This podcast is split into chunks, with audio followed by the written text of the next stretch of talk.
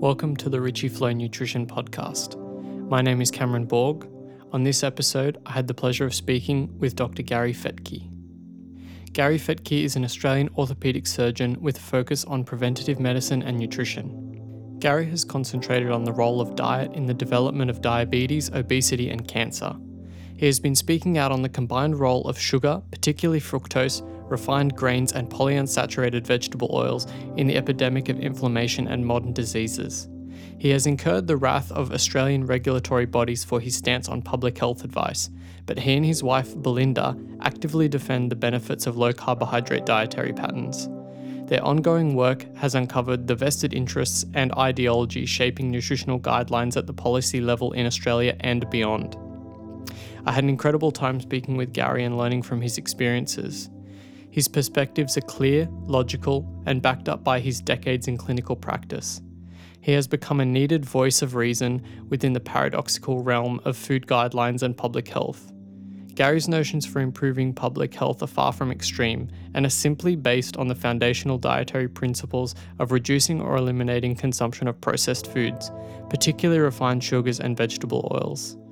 Changes such as these are the easiest to justify on the weight of scientific evidence, but the most difficult to enact due to the pernicious relationship between multinational food corporations and government agencies.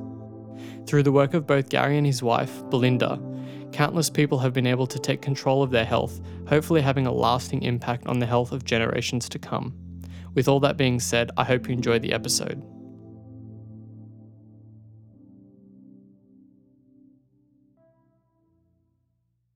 Thanks so much uh, for coming to speak with me today, Gary. Um, I'd love to know when was your first insight in your training or practice that there was something um, maligned about the way we practice medicine or even the ontology of medicine, the, you know, the way we treat uh, humans for health and disease? Where, what was your first inkling that there was something wrong in what we were doing?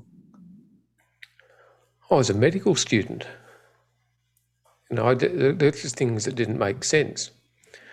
And uh, I have um, forever challenged the system. Um, and it always makes for an interesting discussion. In, in orthopedic meetings, in our, our x-ray meetings, someone will say black and I'll say white. I may actually agree with them, but it's actually interesting to see how people actually can form their opinions and then stand by them. And so much of what we do in medicine is actually collapses like a house of cards when you start to poke it. You know, we can talk about drug therapies, you can talk about nutrition, you can talk about surgical procedures. You know, it seems like a good idea. However, when you actually chase it down and you start to question on what basis did we actually come to that conclusion, then you start finding out all sorts of interesting stuff. And that's certainly what's happened with the, the last several years, is that most of the discussions that you know we've been talking about, trying to base our decisions on science, and nutrition science is very much not that far from nonsense. You know, it's just non-science. There's so much stuff which is opinion and its behaviour and what I call generational education because we did that because our teachers told us to do that and their teachers told them. So whenever someone has an opinion which doesn't make sense, I've tended to challenge that over, and it's not just nutrition, but done it for decades. But what I've come to in the last 10 years is actually try and actually understand their opinion. That's fine. But how have they gotten to that opinion? And that's the fascinating bit. What bit of literature, what information has gotten them to that opinion? Because often, if they've gotten that opinion, I want to know how they've come to that understanding, because obviously their opinion is challenging my opinion. And so, therefore, you know, that's good science when you actually listen to the person who doesn't agree with you, you know, which is fine. And that's the way science should be. It should be you know, I've got a, you know, you've got an email from me, and on the bottom it's got science evolves by being challenged, not by being followed. So we don't we don't have everything worked out. Um, you know, and clearly the whole COVID thing is a whole lot of non-science flapping around there because the situation changes day by day, week by week, hour by hour. One country's doing this, one state's doing this, someone's doing something else. Yet, you know, and again, we're not allowed to discuss that as medicos. I realise that's a contentious issue at this point in time. However, we're not allowed to discuss it or actually give a, a different opinion or a fragmented opinion because that's, you know, they've got AHPRA guidelines in place and they're being politicised.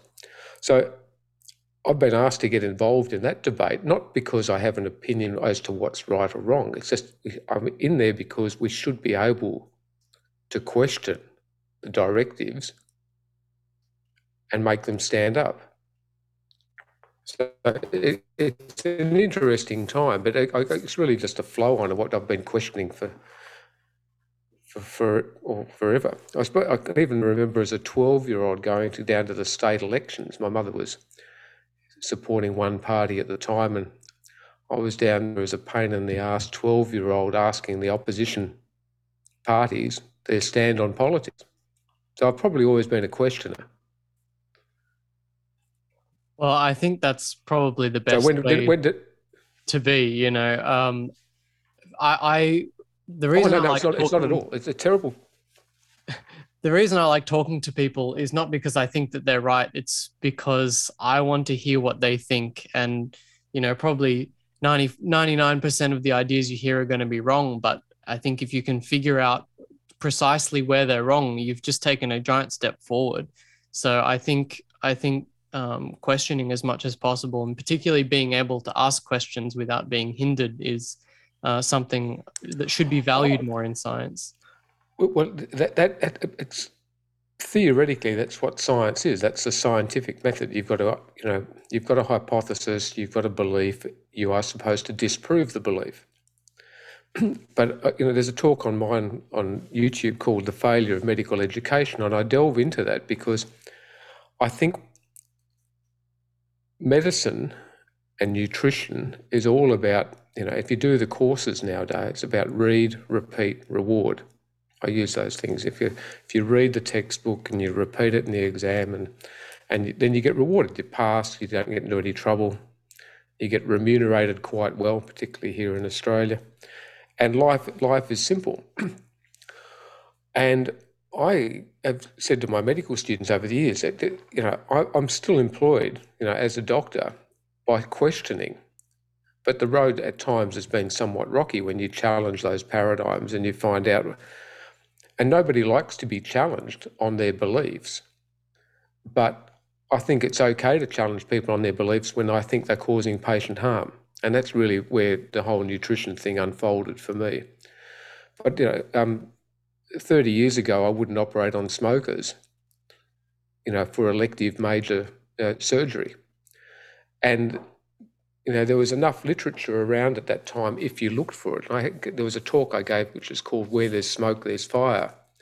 But you had to go looking for it, but there was information there saying that smokers actually do poorly with surgical outcomes and, and, and major. Now, 35 years ago, that was complete, that was a really right wing concept. However, nowadays that's perfectly accepted by the majority of the population that smokers have a poor outcome in elective surgery, cardiac surgery. You know, that goes on. You know, plastic surgery, everyone's advised not to smoke before anaesthetics. But I can tell you, 35 years ago, when I started talking about that, I was just waiting to get sued because it was such a radical idea.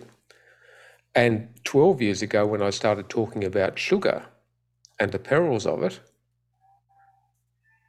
everyone looked at me as though I'm you know, completely aghast. So I mean, I'm, I'm delighted to see that the concepts of too much sugar being troublesome for us, and you know, has actually gotten, you know, that's in the headspace of most people now.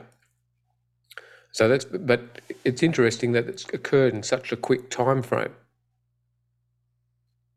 Yeah, absolutely. Um, I guess if we think about what we're what we're currently being taught. You know, I went through three years of of um, tertiary education on nutrition and learnt essentially nothing um, about nutrition. Um, so, if this if this is the framework that we're in at the moment, what do you see as the as the major um, you know the things that are wrong with the current framework in in medicine and particularly in nutrition? Well, I think you know it's it's one thing to say it's wrong, um, but I think where I'm coming from is to understand where our textbooks have been written. And this is some of my work, some of my, you know, particularly my wife's work, Belinda.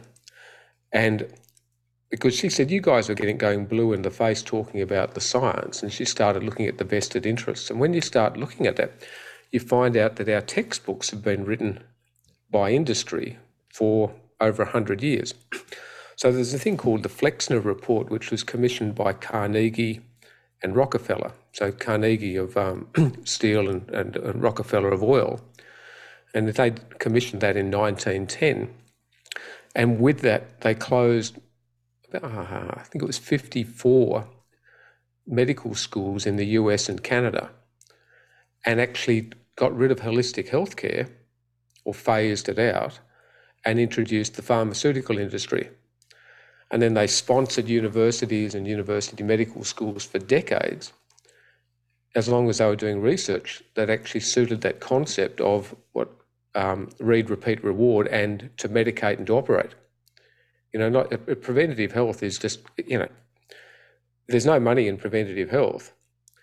And so, therefore, when you go back in time, you find out our textbooks, my medical textbooks, have effectively been written by the pharmaceutical industry since 1917 and so, uh, I think it was sort of 2020, 2019.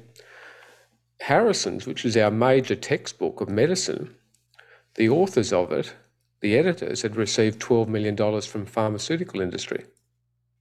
You know, so it's if you if you the most critical textbook, which is referred to in medicine, Harrison's, as but is you, have just got to question the vested interests on it.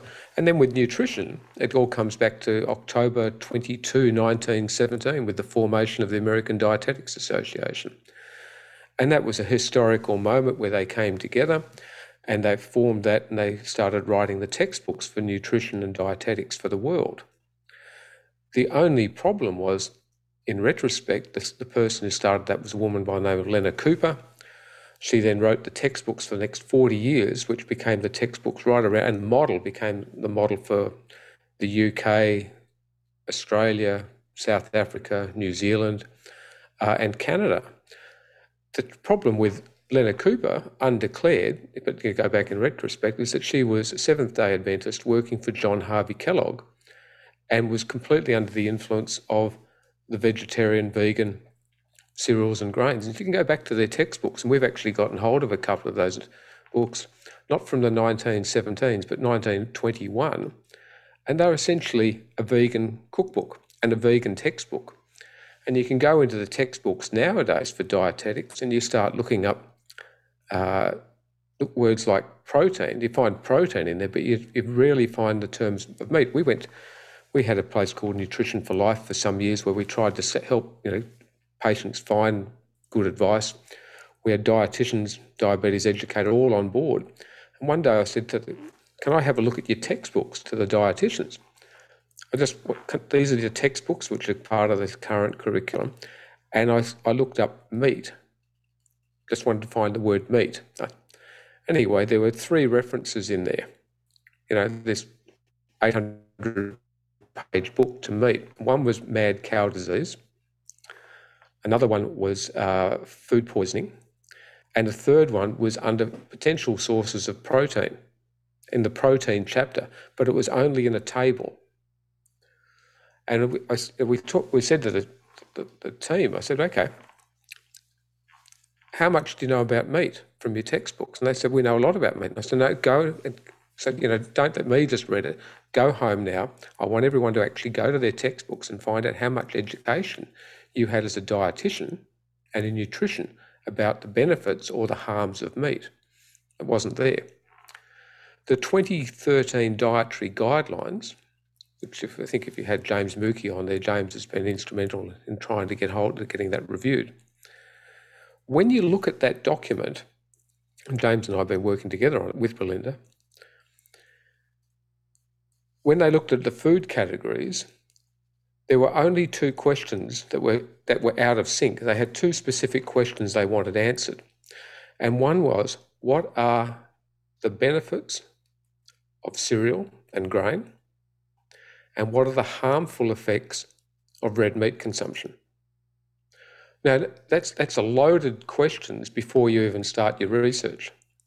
Every other category had what are the, what are the harms and benefits of different foods, which is what you want, isn't it? You want, you know, what, okay, what are the harms and benefits of salt and what are the harms and benefits of fiber?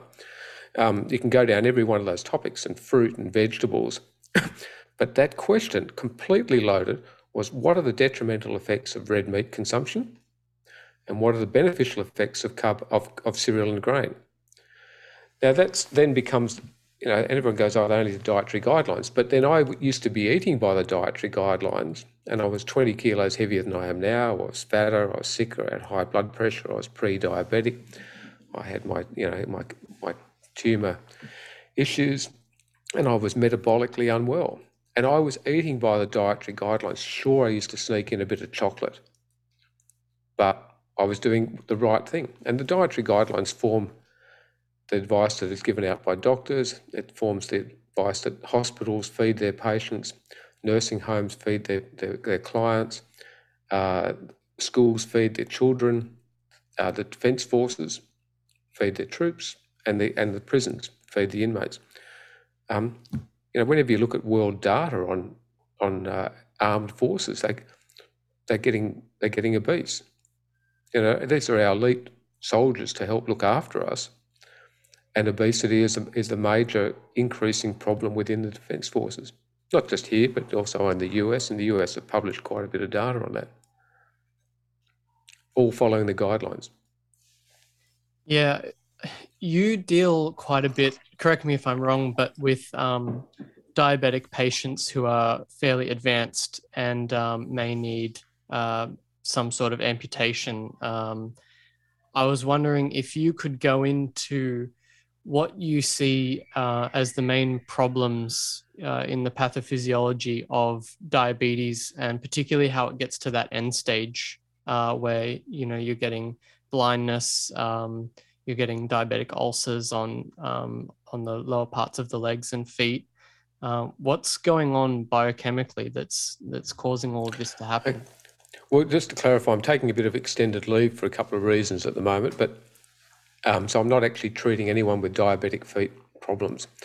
And part of the politics of my life is I'm no, not working in the public hospital system, which is where most of my experience was. So for well on two decades, or a bit more than that, I was looking after the, most of the diabetic foot complications in northern Tasmania. And that was just, you know, um, we call it, it was a Friday afternoon, and I used to call it Fettke's effed up fructose free fungating foot folly Fridays. but I don't quite know what the effed up stands for. and, uh, uh, and every week, my operating list we'd have planned for elective surgery on the Tuesday and I can remember, but by Friday it had changed because there was someone requiring some acute management, and most of most of those were acute trauma or infections that just had to be done. And I can remember, come back a few years now, but I did I think six elective operations in a twelve month period. So every Friday was effed up because we were just everything that had been planned three days beforehand went out the window by Friday. And a lot of that was diabetic foot complications. And so, I don't know, you just have one of those moments when you go, hang on, enough's enough. Because it used to be, you know, an occasional thing, and then all of a sudden it became all consuming, and then a lot of the patients just got ended up referred there because nobody would else, you know, it's not much fun looking after patients with diabetic foot problems. You know, you see them, have to see them all, you know, regularly, week every week or two, contact casts, debridements, oh, how's your ulcer? Well, it hasn't changed much, and it's you know not particularly rewarding, and it's smelly. You know, it, it, it, it was smelly. And then one day it dawned on me when I went and saw one of my patients as an inpatient, his foot out of control infection, and he's got poorly controlled glucoses, and he was eating ice cream in the hospital as an inpatient. And I said, hang on, what the hell's happening here? You know, what, why, are you, why are you eating ice cream? He said, I, I like it. I said, well, you know, this is just bad for your blood glucose. And he said, I have it three times a day. And so the hospital, and I said, hang on, this is, this is, where did this come? So then I started looking into it in the hospital food. And the hospital food, if you've got diabetes, allows and arguably recommends three desserts per day, sugar coated, sugar fueled foods, and, and, and snacks which are carbohydrate laden. And I suppose that's when, I, when the penny dropped for me about, and I know it, it, it's so flaming obvious to think about it, stop feeding people with out of control diabetes excess sugar. I then started to say, hang on, we've got to do something about this. And I was told, no, you've got to change the guidelines. And once I started questioning the system and questioning the expert advice that was coming from dietitians, well, then the war started. You know, and it literally, um, and around about that time, I started looking into sugar. I started looking at the metabolism of fructose, which was very little known. Not, most people don't are not aware that it wasn't until 2010 that a fellow by Luc Tappy, is a Swiss fellow who I have met, defined the definitive or the definitive description of fructose metabolism. So we know a lot about glucose metabolism. Sugar is glucose and fructose. And we've known quite a bit about glucose. However, there's got a heap of new stuff about glucose just in the last couple of years, particularly in tying in with insulin, diabetes, orthopedics, and vascular disease. I mean, we can go down that path in a sec. Um, but he described the metabolism of fructose in 2010, and I, I, I, went, "Wow, this just makes sense." All this, you know, all these pennies started dropping, you know.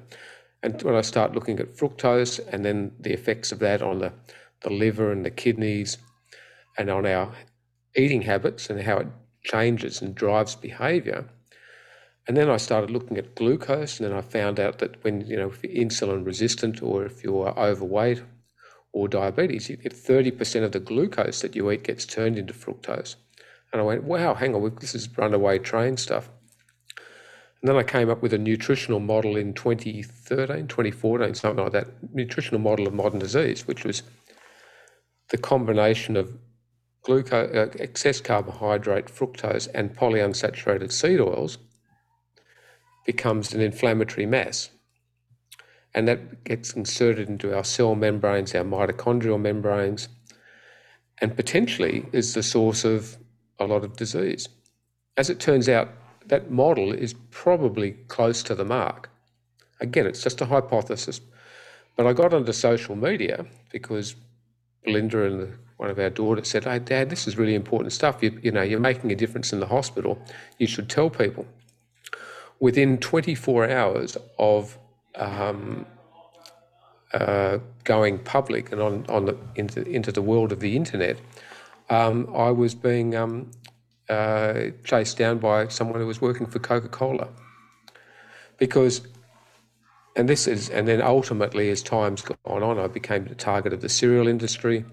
And we've got these documents have been presented to Senate inquiries where they're saying Cereal sales are down in Australia. This is from the Australian Breakfast Cereal Manufacturing Forum, since dissolved, but the, the heads of the CEOs of these major corporates in Australia sit down and have lunch together every few months in Concord Golf Club. And the minutes of those meetings came to us, and they said cereal sales are down in Australia because of the concepts of low carbon paleo. And these seven people need to be targeted, and obviously only Australian on that Australian doctor on that list. It took some years to uncover after I'd been reported to AHPRA and gone through a whole lot of stuff. And that's essentially where Belinda's work came because I've, I've learned all this biochemistry because it made sense, but then I had to defend my situation, I had to defend my medical degree and my registration. And so essentially, I've done a, a thesis, a doctorate on nutrition metabolism and, and biochemistry because I had to defend myself. And after and after um, about three years, ultimately they found against me that doctors and, and the surgeon I'm not allowed to advise my patients to reduce sugar. That's literally what the, the medical board came down with. Thank goodness for social media because we announced that, and Belinda put a post up which had over a million viewings because it just doesn't make sense. You know, how, you know, that's like doctors not being allowed to tell patients to stop smoking. You know, with what we know about the perils of sugar. And then it took another two years, three Senate inquiries, the National Ombudsman, and ultimately I was cleared. Some, some of your viewers probably know about Tim Noakes in South Africa. And Tim was going through exactly the same situation in, in Cape Town. His, his court case was uh, an open court case, mine was behind closed doors. And I got to present so little of that biochemistry, you know, but I presented it, but it was just ignored. So the, the more time's gone on, we realise this is not about biochemistry. This isn't about health. This is about politics, and this is about profits. And again, so therefore, if it's not about science and it's not about making people better, how on earth did we get to these conclusions? How on earth did we understand? How, how did our guidelines get to be so corrupted, to be so full of processed food? And you look at the Healthy Guide to Australian Eating, it's, it's shocking. And if you, and it's even worse if you look at the one for the Indigenous community, where it's actually got, and it's not branded, but it's got the image of a Coca Cola bottle on it. And it's got an image which is consistent with Weet-Bix. And we, you know, 40% of Australians are illiterate. So if you've got a visual image, you won't need to read the writing on it. It's a fasc- and that, that, the whole thing about health is health information. And you sort of asked me how we got to this point. I actually think it's disinformation. And we've got a tragic level of, of, of literacy of 40% in the community. We've then got the major compu- uh, pharmaceutical food industry giants controlling our education, controlling the information that's going out. And it's not about health, it's about profit.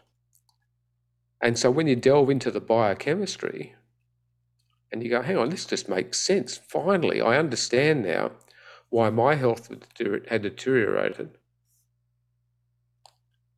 and why most of my patients' health had deteriorated and why those people, particularly with diabetes, deteriorates with excessive carbohydrate consumption.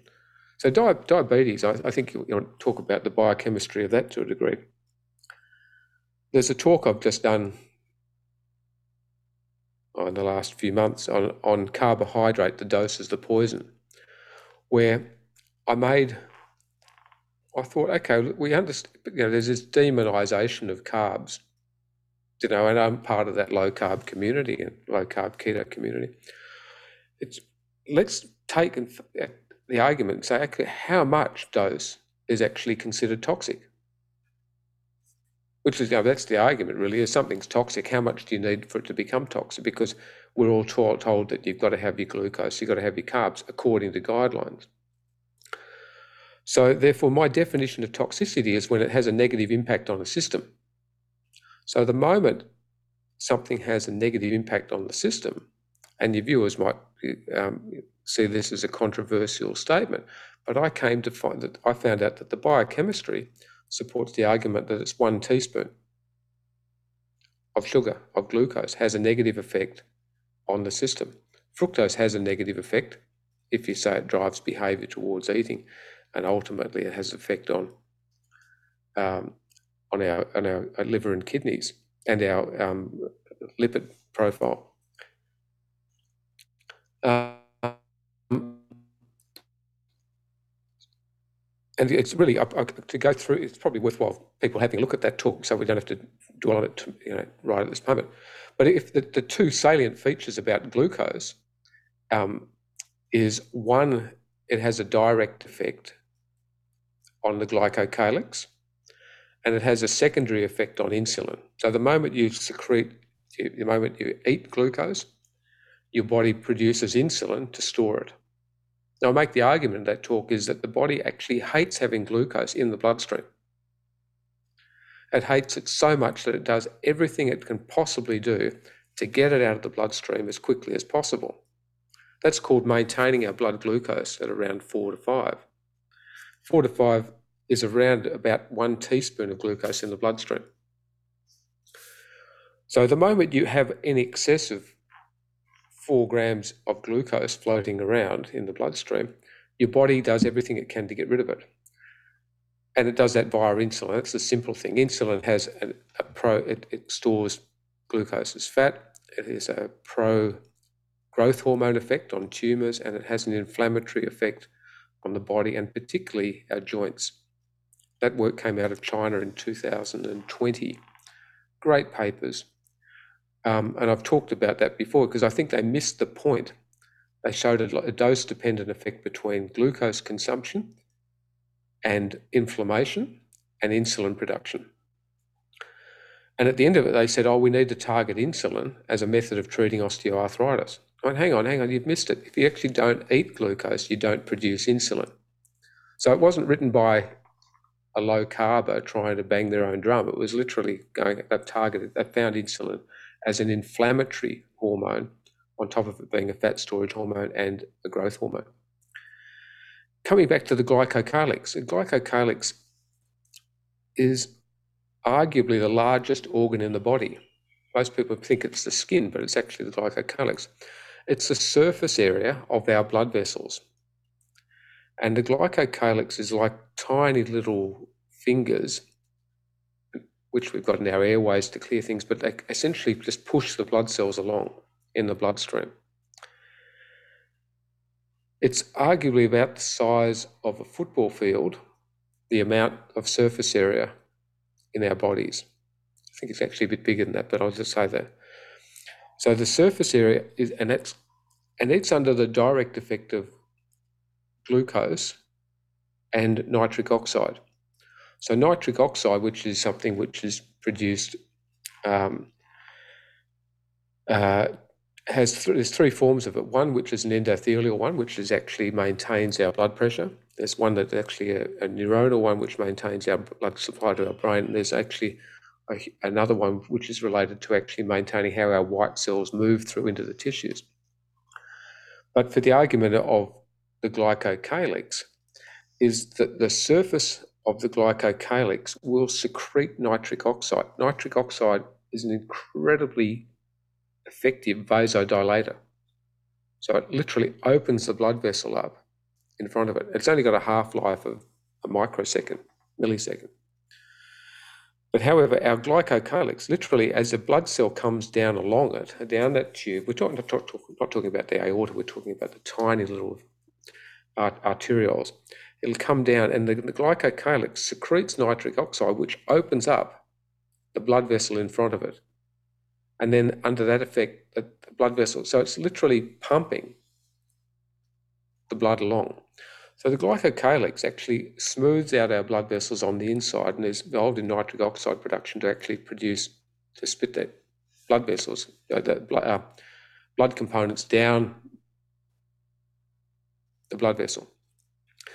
What's interesting, a dose of a glucose, particularly elevated glucose, and particularly if they're up over a period of time, will harm that glycocalyx within minutes and it's harmed for several hours and then it will regrow. So if you've got diabetes where your blood glucose is elevated chronically, then your glycocalyx is on average half the thickness that it should be. Therefore, it's half the nitric oxide. It's also half, it's affecting the blood supply and it's affecting the flow. And the smaller the vessels, the more harm it is.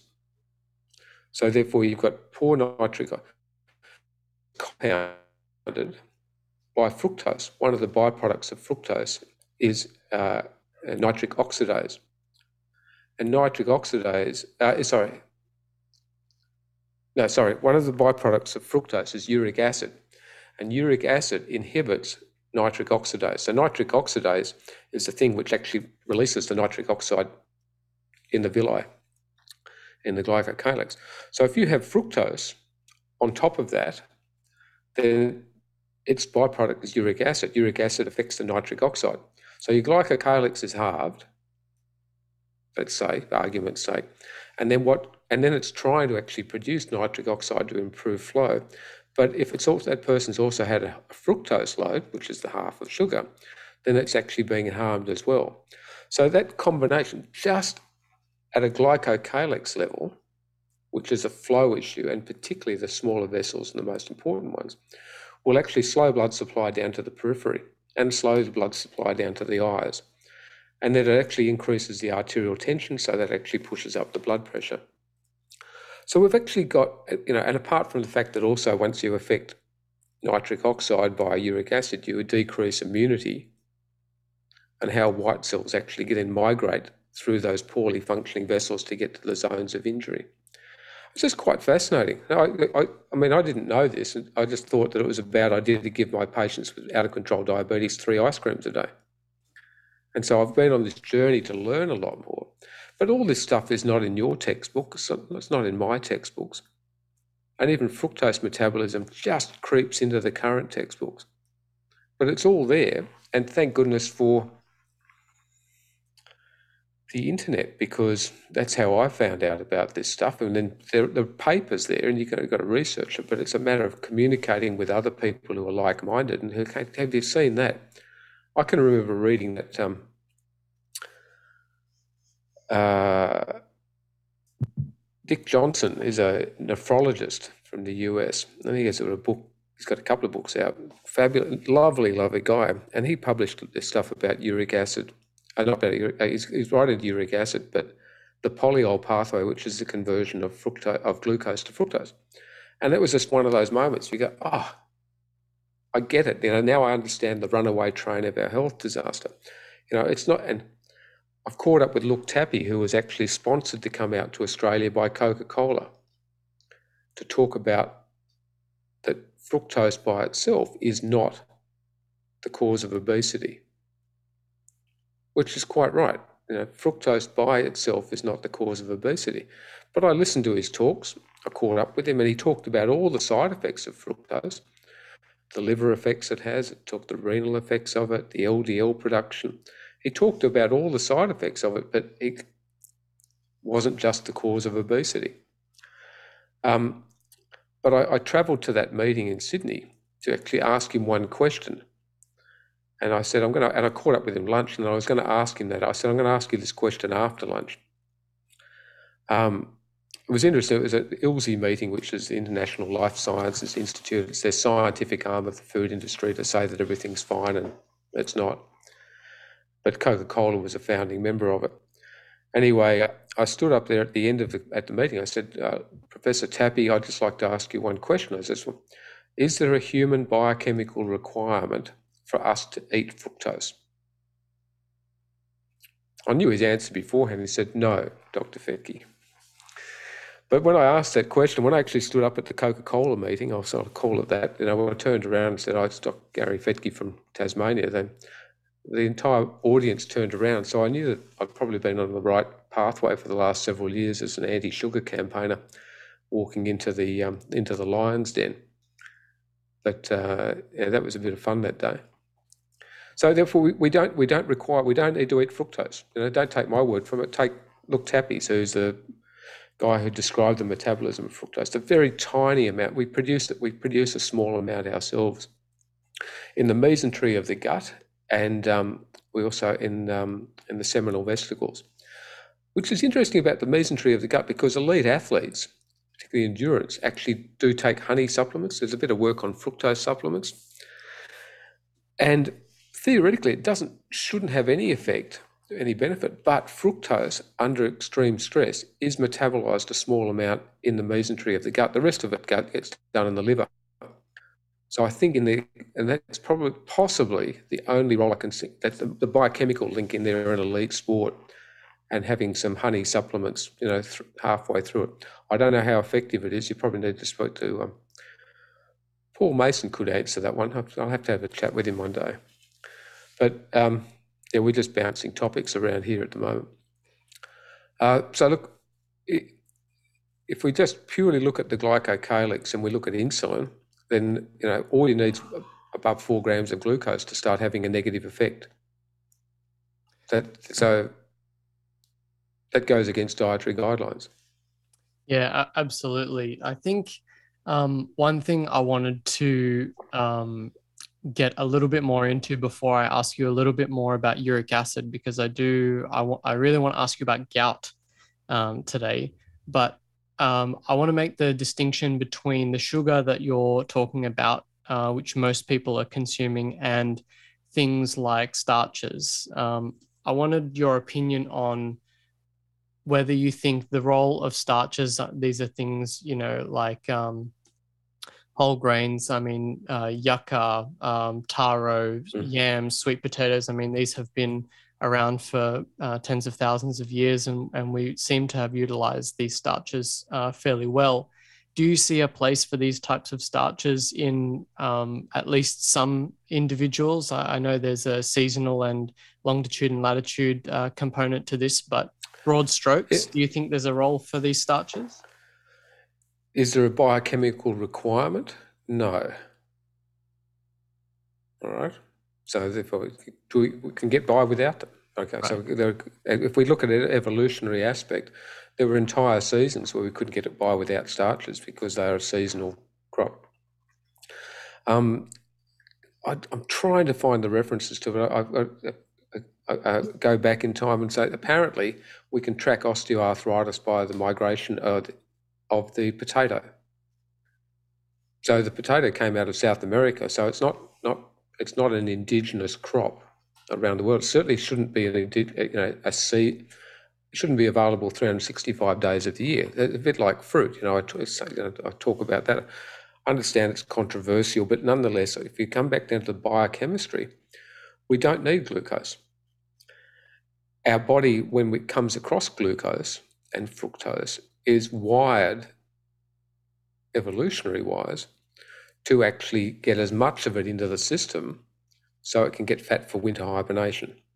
So the majority of starches, complex carbohydrates, so they just they're only glucose or fructose or combinations thereof. You know, and the moment you put a, a, complex carbohydrate into your mouth, the amylase will start dissolving it into sugar. You can do that with a piece of bread. You just hold it in your mouth there. It gets all soggy, but very quickly it's sweet. And so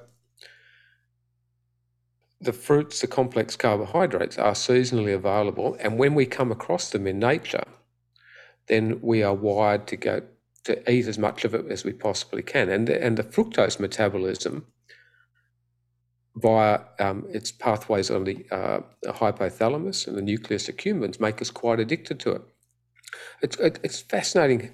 And, and, and it also has a ghrelin effect, which makes your tummy hungry. An anti-leptin effect, so that dampening effect of being too fat. When you've got too much fat on board the body, the body secretes a hormone called leptin that affects the, the hypothalamus and tells you you don't need to eat anymore. But fructose has a direct inhibitory effect on that leptin effect on the hypothalamus. It's, it's just sugar makes you hungry. Carbs make you fat. Polyunsaturated oils make you inflamed and sick. I think that was my meme at some point in time. And I recognise that sim- simplifying it down, but that's probably it. So if we've if we've got, got a belief that, and yes, the entire cultures have, you know, will have a, a supply of yams in their in their lives, and or, or and sweet potato. Um, and if that's a traditional food and it's seasonally available, sure, that's part of the way.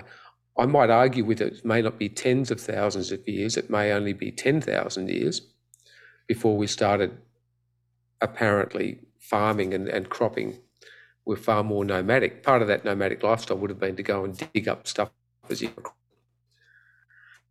um, in between hunting down for you know, other foodstuffs, predominantly animal proteins. So uh, I'm, I'm fascinated by the evolutionary aspect of it because if it wasn't available, how did we survive? And there's always exceptions to the rule, but on in principle, we've we've, we've we've needed to survive with our nous, and that's actually been to hunt, and we're designed for hunting. We've uh, we are. Um, uh, I don't know if you've seen um, any of that work on persistence hunting. Yeah, just fascinating that we have the ability to sweat, we're ability to fast. We can actually we don't we can actually keep going for miles and miles and actually just push an animal till if it, you know, we're not faster than, you know, the majority of wild animals, but we have the ability to keep moving them along until they just collapse under exhaustion. And then when they collapse, then you can go down and club them. You know, that's that's probably how we did we we did it. Um, I've had there's there's a, fellow in the US who's he still teaches persistence hunting. Oh, I've gotten his name. I've got an open invitation to come and visit with him, and he'll he'll, he'll take me out on a persistent persistence hunt, and then hunt the animal, but acknowledge that, that the animal's place and to eat tip to tail.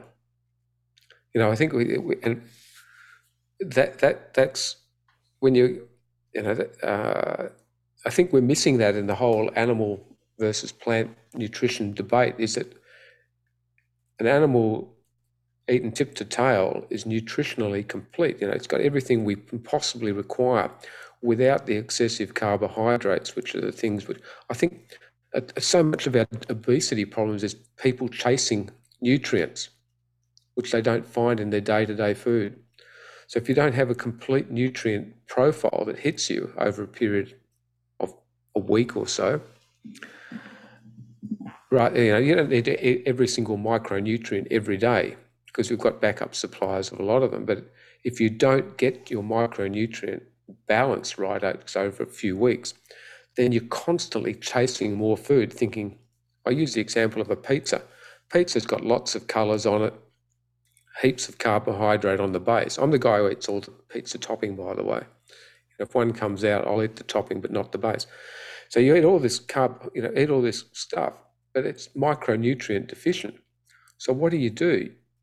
You eat another pizza, you know, and you eat another one. All of a sudden, you're still missing your micronutrients, but you've eaten truckloads of carbohydrate, truckloads of energy that you don't actually need the body produces an enormous amount of insulin to store that as fat.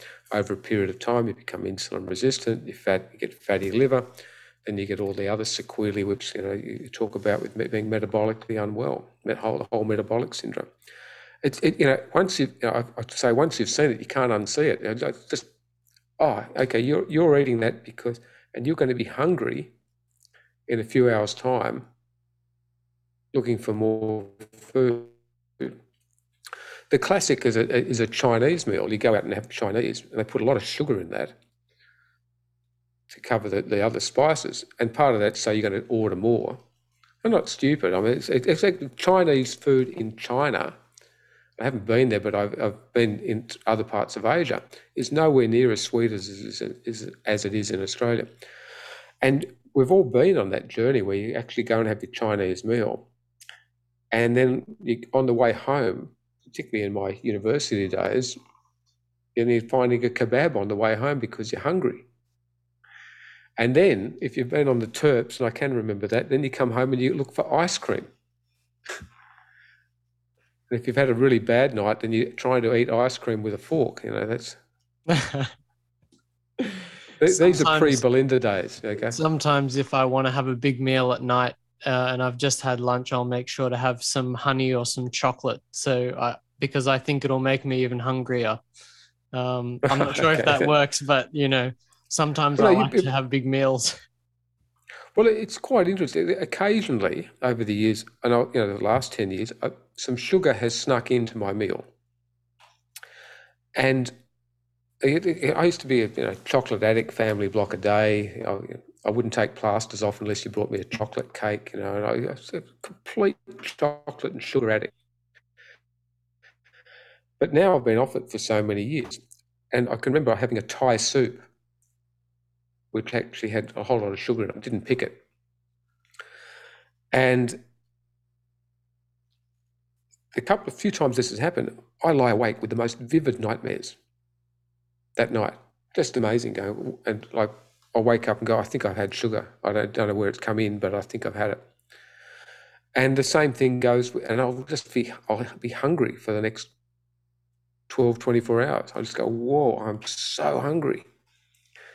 But now I understand the biochemistry of it. I go, okay, that's all right. So, you know, people say, do I eat fruit? And I say, yes, I do eat some fruit. But if I do, I'll have some berries, which are generally in season. And I'll have three or four of them, and I'll have them at night with some double cream and a granola up. And so, therefore, if that's going to make me hungry, it's going to make me hungry when I'm asleep. So I'm biohacking, you know, like if you do, if you, if I'm going to have that, because fruit in the wild is designed to make you hungry. You know, that's what a, why a possum will strip a tree bare in a night, you know, two days before the fruit ripens for humans to eat. It literally, a possum cannot possibly eat that amount of food unless it's something driving the biochemistry. I use the example of a Brazilian barbecue. Have you, have you been to a Brazilian barbecue? Like, like have as much meat as you want, you know, you know animal-based protein. Just literally, you cannot. You just have to stop. You just can't get through it. Uh, have you spoken with um, David Raubenheimer? I know of David, but I haven't spoken to him. Oh, right. It, what you're saying just reminds me uh, very much of his work with nutritional geometry, um, mm. where we're striving for an amino acid target and we'll eat as much as we need to um, reach that target. So, and I, I think his work is awesome. And I think I'm trying to get him on the podcast. But yeah, I think what you're speaking to is exactly that point um, that somewhere in in the brain, you know, we've got these pathways to make sure uh, we eat uh, to a certain level, uh, and in nature that would that would provide us what we need. But we're we're far from the Garden of do, Eden. Do you now. know Marty? Do you know Marty Kendall? No, I don't. So Marty's um, entered this nutritional field because his wife's got diabetes. It's very obvious, you know, type one, and he's gone down the low carb. He's an, another engineer in this field who's actually just looked at the data. Mm-hmm. And Marty, uh, well and truly look, worth looking him up. In, he's up in uh, Queensland, I think. So you should get him on and have a chat because he he talks about the entire nutritional profile, and he actually does that as a whole metabolic investigation now. And he's got a nutritional. And again, I, in the early days, I said, Marty, this is what we need. We we don't need you know the, the, standard apps tell you how much sugar you've had, how much you know, how much protein, how much fat. Gives you some you know kilojoule equivalent, which means we start counting calories, and heaven forbid that's just a nightmare again because everyone thinks that counting calories is going to lose weight. Well, you're not going to count. That doesn't work if you're constantly hungry, and it doesn't work if you're micronutrient deficient. So he's been working very hard on this modeling and come a long way with it in the last five years to, to actually look at what your overall micronutrient profile is over that whole one week, two week, three week, four week period. And I think that that's called balanced eating. And then probably add that in that's over a 12 month period when you take into account seasonal availability. And we've, and, and as, as a you know, human society, we've drifted so far away from our evolutionary diet. It doesn't matter where you are. You know, I talk about, the, and I, have rewritten the dietary guidelines, you know, in a, in a brave moment. I don't know if you've seen that, where I've said, you know, eat fresh, local, seasonal, whole food based on your culture and environment, avoiding added sugar and processed food. Whoops, one sentence. It's actually gone to the NH and MRC. Apparently, James tells me that they thought it was too simple. So, no, I said, I think the budget, I don't know, was $10 million. I said, give me eight and I'll rewrite it with, you know, with nice font. And uh, because everything, you know, dietary guidelines just get reinterpreted in so many different ways. Whereas what I've just done in one sentence, I've actually described a low carb, healthy fat, relatively animal based diet in that one sentence. But that that's the way we evolved. You know, we evolved by, and we got to the top of the food chain by eating fresh, local, seasonal, whole food. You know, I, talk about fructose and, and, and latitude because that's, I think, important because of the, the role of vitamin D in the equation, in the metabolism of the byproducts of fructose. And um, know, it, but you know, in Tasmania, we're incredibly fortunate that I can actually get fresh, local, seasonal whole food. You know, and that's you know, and a lot of places around the world can't get that, particularly with lockdown. You, get, you couldn't get fresh, local, seasonal food, but your alcohol outlets outlets were all delivering to the home. Mm. You know, just completely insane. I want to touch on this um, locality idea a little bit more. You've you've spoken about the fats that we eat uh, and how they end up in the membrane and the cell membrane and impact membrane fluidity. And, and, and also, the mitochondrial membrane. I think that's yes. really that's another side of it. Yep. And you've also spoken about eating seasonally, which in, in my eyes speaks to this idea that um, our intakes of different types of fats will change throughout the year. And if the fats we eat throughout the year are going to be different depending on what season it is, then the membranes of the cells in the mitochondria will also change throughout the year. Um, I haven't been able to find any information on what role, maybe more, what what role would more or less membrane fluidity play seasonally in keeping you healthy? I there's I'm just trying to think of his name um, is in uh, New York. He'll come to me, and he's. I came across his seminal work on um, on fats and oils. He's actually written a book called Fats and Oils, and um, he wrote this article when I was really looking at the whole role of polyunsaturated oils in our inflammatory milieu, and um, I found the article, and then I wrote to him and he said, Oh, Dr. Fettke, you've got some good questions. I think you'll find the answers in my book. So I bought his book, read it from cover to cover. Uh, let's say it's a fairly dry topic human fats and oils. And um, the uh, and I wrote back to him at the end and said, oh, fascinating read, but you haven't answered my question, which is what is the half life of linoleic acid? Which is one of the omega 6. It's the pro inflammatory one, which is oh, I'm this roundabout way to answering your question without giving you an answer. Because I said I can't find that out. So if, if we're taking in inflammatory fats into our body, which is one of those arguments, and linoleic acid possibly is the one which is related to a lot of inflammation as an omega 6. And he said, I don't know. But it could be four years. So it appears that the fats that we ingest are part of our body for a few months to a few years.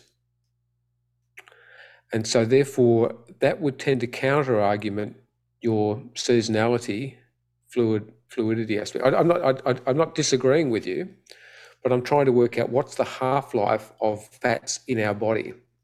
And the one which has been looked at the most, as far as I'm aware, is linoleic acid. And it's somewhere between a few months and first name starts with G. It's coming there. Uh, I refer to him in some of the talks. Just I've got a mm-hmm. mental blank. So um, I'll send you the link when I find it. Okay. Great, great. Yeah, but, I'm just.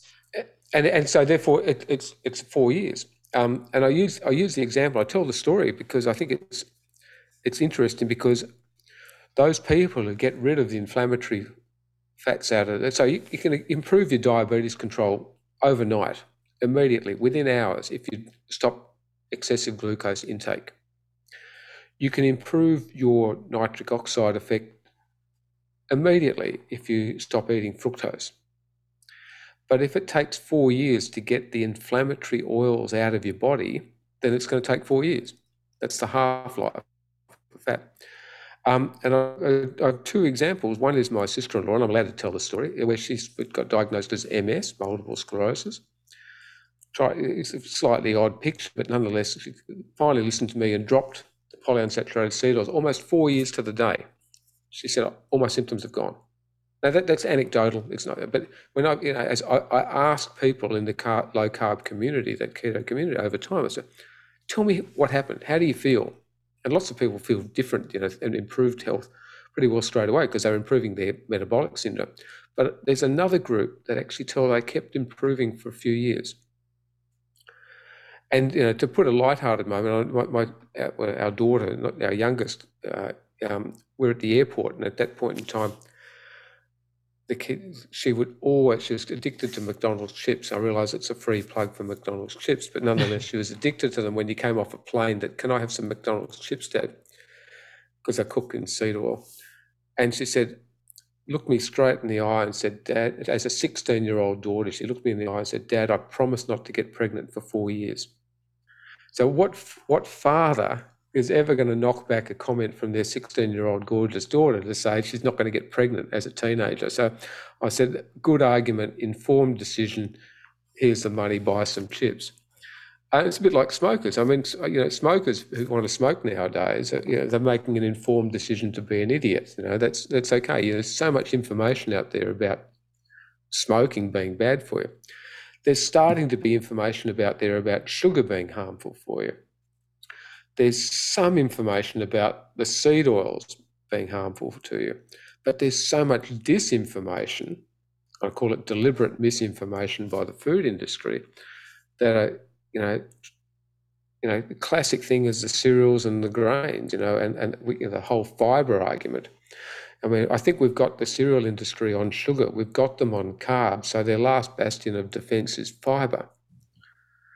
And um, David Gillespie, not the author, but David Gillespie, who was the Assistant Minister of Health, two years ago came out with a public health statement saying we need to increase our fibre intake by cereals.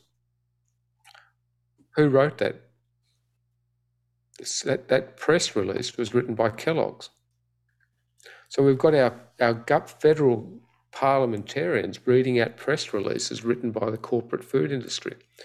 And I, and I, and I know it's a controversial topic, but fibre, again, when you start breaking it down, literally, or you can't break it down, insoluble fibre, we don't have a huge biochemical necessity for it. And therefore, when you start saying, well, if we actually don't need the bio, we don't need it from a biochemical point of view, and evolutionary wise, we had small amounts of fiber in our diet, why on earth did we end up with a food pyramid that had six to 11 servings of cereal and grain at the base of it?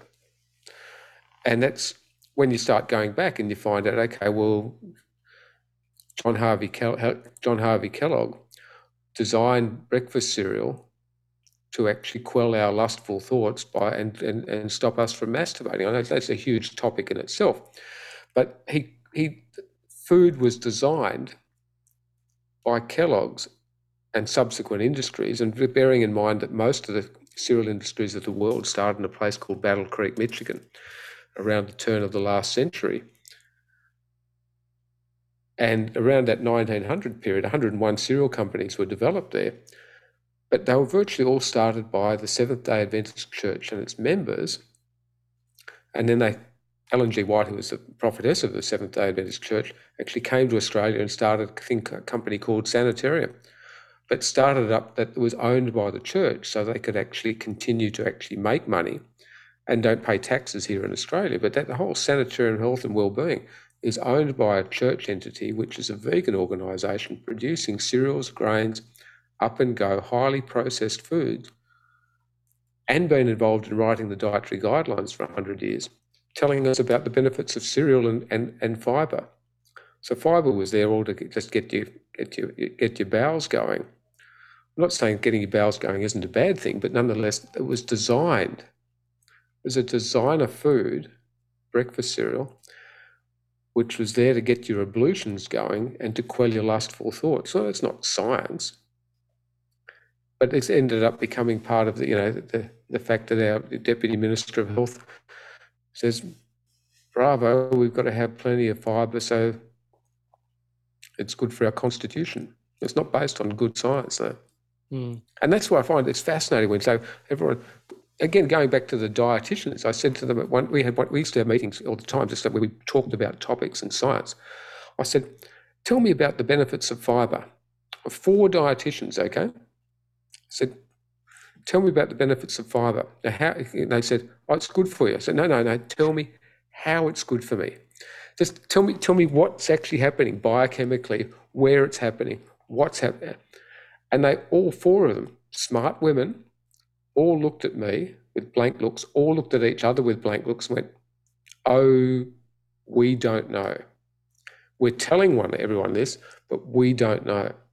And then you start, then there's a great talk by Paul Mason on fibre. I was giving my diabetes talk when Paul was giving his fibre talk, and we were sitting next door to each other.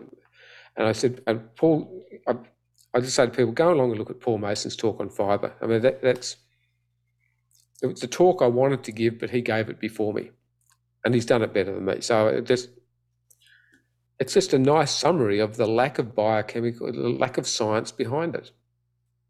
It's it's just fascinating when you again most of these topics you touch on them, they just fall over, and you just find out that it's just just so much of it's just made up. Yeah, look, I I think um I think there's very few people who are really you know thinking about these things who would disagree with um what you, what you're saying and I think I, I think a lot of people would have seen Paul Mason's talk on fiber. It's become something of a meme going around, and I, I really think we're yet to understand uh, the role of fiber uh, in the gut because I don't think we understand the gut very well just yet. Um, but I, look, I think I think it's part of our evolution, mm.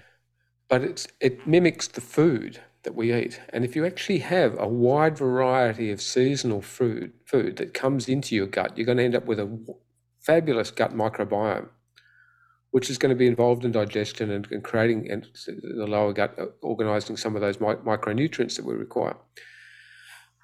But the, the sanitized, highly processed food, seed oil, you know, chemically enhanced, antibiotic laden food that we have that's hitting our guts at this point in time is wrecking our microbiome. But to believe that fibre is going to get you out of trouble there well, you know, there's you know, Australian expletives we can use to describe it. It just doesn't make sense. If it doesn't make sense, how do people come to that belief? Okay, how do they come to belief? Well, it's actually based on religious ideology and it's not based on science. And I can tell you that they weren't looking at the gut microbiome in 1897 when they developed cornflakes. Yeah. They just, had nothing to do with it. Um, gout. Um, gout is something that it's difficult to find a straight answer about uh, what's going on with gout. Some people will say it's tomatoes, others will say it's beer. Um, I don't, I don't tend to believe either of those, but um, in your talks, there does seem to be some pretty solid uh, biochemistry showing that um, excess uric acid is a result of these um, this overconsumption of uh, refined foods. Um, so I was just wondering if you could just basically give, give a give us a broad understanding about what what is precipitating gout flare-ups. Well, it's sort of been traditionally said, okay, it's the rich person's diet, and it's been demonized as too much meat and alcohol. And um, I, I, I said meat rather than red meat I gave a talk to the meat. You know, I, here's my conflict of interest. I'm, I'm, an unpaid meat and red meat ambassador for Meat and Livestock Australia. Okay, they sort of ended up nominating me, and I don't know what it means, but I declare that conflict of interest. Um, and part of one of the talks I gave to them was why why do we call red meat red meat? Why don't we just call it meat? You know, it's being discriminated. Why isn't it white meat, green meat, orange meat, red meat? Once it's cooked, it's brown meat, you know. And, you know, pork's actually called a red meat, even though it's a white meat. You know, so, and so when you start delving into that, you actually find out, guess what? This is actually, and looking at the biochemistry of different meats, they're actually all fairly similar. They just come in different colours and come from different animals. And actually, human meat's actually not a hell of a lot different to animal meats because we're just animals at the end of the day. So I, I, I always sort of fascinated why red meat's become demonized because, and again, it's got cultural intonations and it comes back to religious ideology. And it's just fascinating journey going down that pathway. So therefore, we've, if you look at society on the whole and look at data over the last 40 years, we've decreased our red meat consumption. That's the data we've got. Whether or not we've increased our chicken consumption, but when you look at data, and they have classified as red meat, even though it's, we've decreased our meat consumption, we've decreased our alcohol consumption. We still have too, you know, as a society, we probably have too much more in pandemics and shutdowns, but yet there's been a doubling of gout in the world and in Western society in the last 10 years. so the graphs are there. We're decreasing our intake of the traditional foods associated with it, but we've got an increasing problem. And again, I come back to 2010 and that Luc Tappy paper. One of the byproducts of fructose metabolism is uric acid. I can remember my assistant, who's a GP, said, Oh, you're absolutely full of nonsense, you know. When I said, No, fructose is actually a byproduct of uh, uric acid is a byproduct of fructose. But there it is. I mean, um, my textbooks just went fructose, fructose 6 phosphate and didn't say anything else. That was it. That, that literally finished there. And I realised my textbooks are old, but that's exactly what happened. So then I went, um, then the modern, it goes down several pathways, but effectively uric acid is a byproduct. And then when you find out that glucose via the polyol pathway, 30% of it, it gets converted to fructose. This is where I talk about the runaway train. So we're having these carbohydrate laden diets. We're having insulin resistance. We've got people with obesity, pre-diabetes and diabetes, increasing numbers. 30% of the population are pre-diabetic possibly more if we test it. We've got uh, at least half to two thirds of the population now who are overweight and obese, depending on which age group. We start saying, okay, that group now are going to be 30% of the glucose that they eat, 30% of the bread, 30% pasta, rice, below ground vegetables is now getting converted into fructose. And I think this is the runaway train. I use that, that the term because I, you know, it's not just people aren't just going out and eating more and more sugar, and arguably sugar consumption's come down a little bit. It's one of the arguments of the sugar sweetened beverage industry to say actually we're not the cause of obesity because look, sugar um, you know, consumption is down and soft drink consumption is down, but you know, some of that data is quite twisted around, which is not surprising. Have you caught up with Rory um, Robertson? No. Oh, Rory just takes that apart in great detail. He works for the Reserve Bank is an economist, but he is a real bee in his bonnet about the fact that where all that data has come from. Uh, and Rory's work, again, just uh, because that's the big article which keeps getting quoted. Oh, sugar consumption's down. I've gone to a, I went and did a sugar beverage course, a beverage manufacturing course with someone from the sugar industry I, again, I didn't identify who I was, but I actually went to it. Uh, and they had someone there who got up and just quoted the same literature. Sugar's not the problem. Sugar's not the problem. Well, in fact, sugar is the problem, but a lot, you know, there may be a portion of it which actually may be related to this excessive carbohydrate consumption that we have. We've got dietary guidelines that say that our diet should be 50% carbohydrate, 50 to 60%, but let's say about 50%. Well, I've just given a talk about the fact that we actually could probably get by with zero carbohydrate consumption. So, where did 50% come from? Because it certainly wasn't part of our ancestral diet. Again, seasonal availability, not on a daily basis. It might have been for the few weeks when fruit ripened in summer or when we were able to get to the root vegetables by digging up a tree. And when was the last time you actually went and dug up potatoes for a meal? You know, most people go to the shops. You know, so if you go to the same thing with honey. When was the last time you climbed a tree in the wild to get honey out of the hive? I mean, it's just, you know, it's a big difference for the amount of energy expenditure to actually the caloric benefit. So our excessive 50, 60% of our carbohydrate in, in the diet on a population that's already overweight and obese means that is a massive fructose load, which is now traveling down that uric acid pathway. Uric acid has a direct effect when the tissue levels go up of causing gout. Essentially, gout's the precipitation of those uric acid crystals in the tissue. So, and one of the problems with it, uric acid actually isn't measured very that well in the bloodstream. Um, so you might have a normal uric acid level in the bloodstream, but your tissue levels are higher. Nobody's you know, nobody in the right mind is going to have a biopsy to work out the uric acid levels in the in the tissue. Um, Ken Sikaris, who's a professor of Melbourne pathology, Ken, when you talk to him about uric acid, he actually thinks that we've set the blood level artificially high because it's a bit like vitamin D levels, where if you start testing people, you find out that 70% of people are actually vitamin D deficient. So, what did they do? They raised, sorry, they lowered the normal range so that 70% of people aren't abnormal. So again, he actually thinks the same thing with uric acid. We could probably drop 0.1 off that because he thinks, eh, sorry, we could add 0.1 to it. So that person who has, I've always seen, who, who clinically has gout, and they've got a uric acid level that's the higher range of normal. I say you've still got gout in my mind because I think that that number's been artificially raised because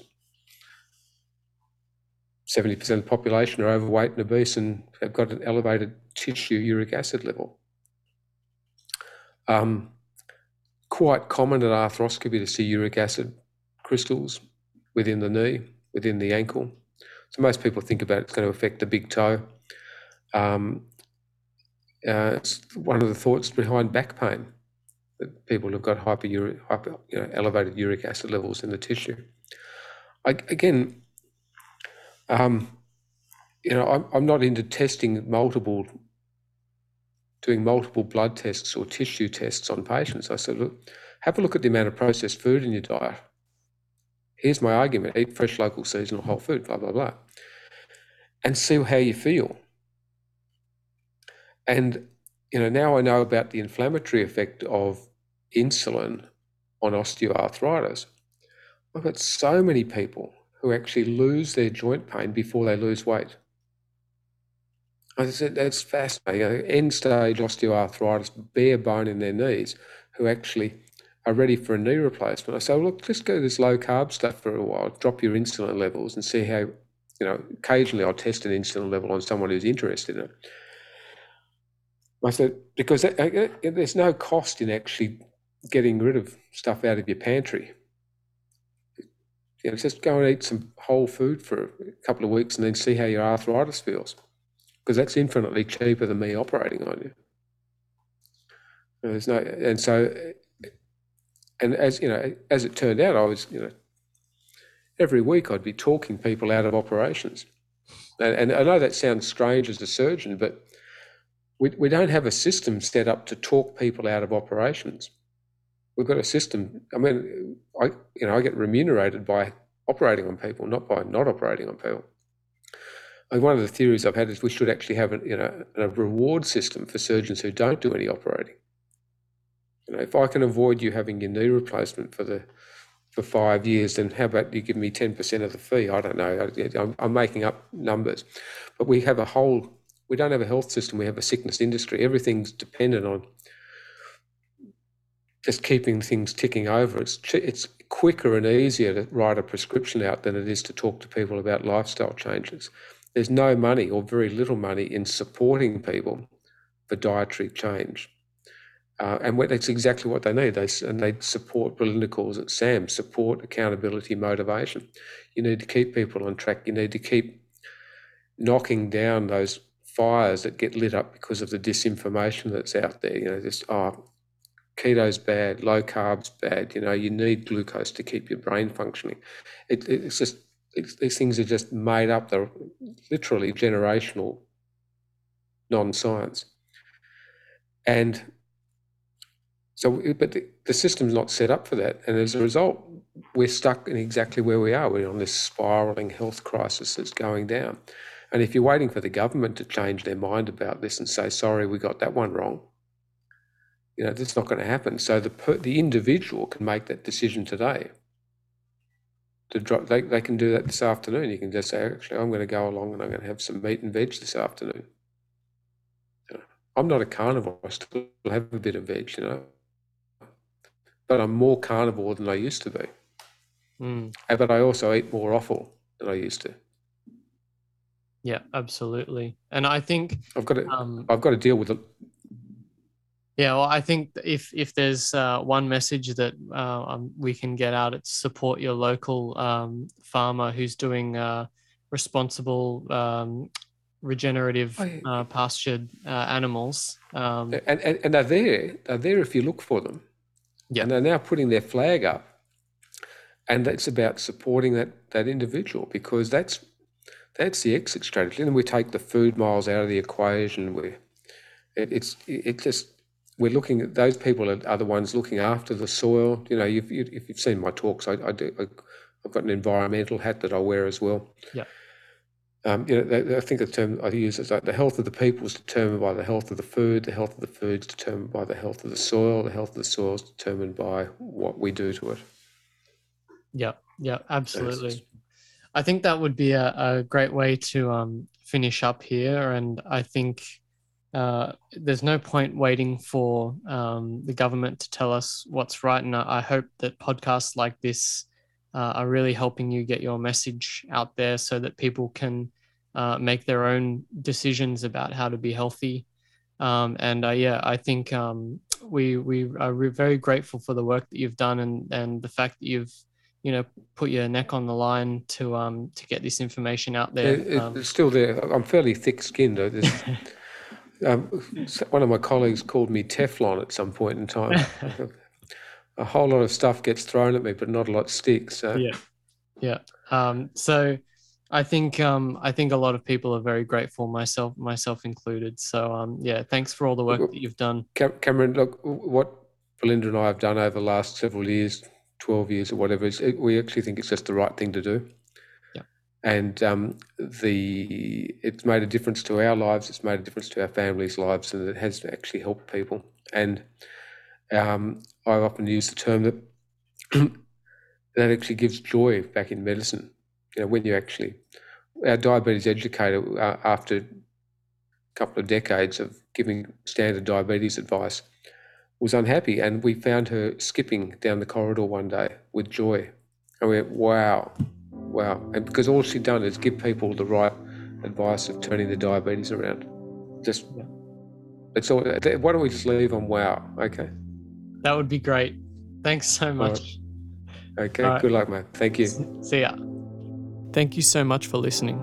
I really hope you enjoyed our conversation as much as I did.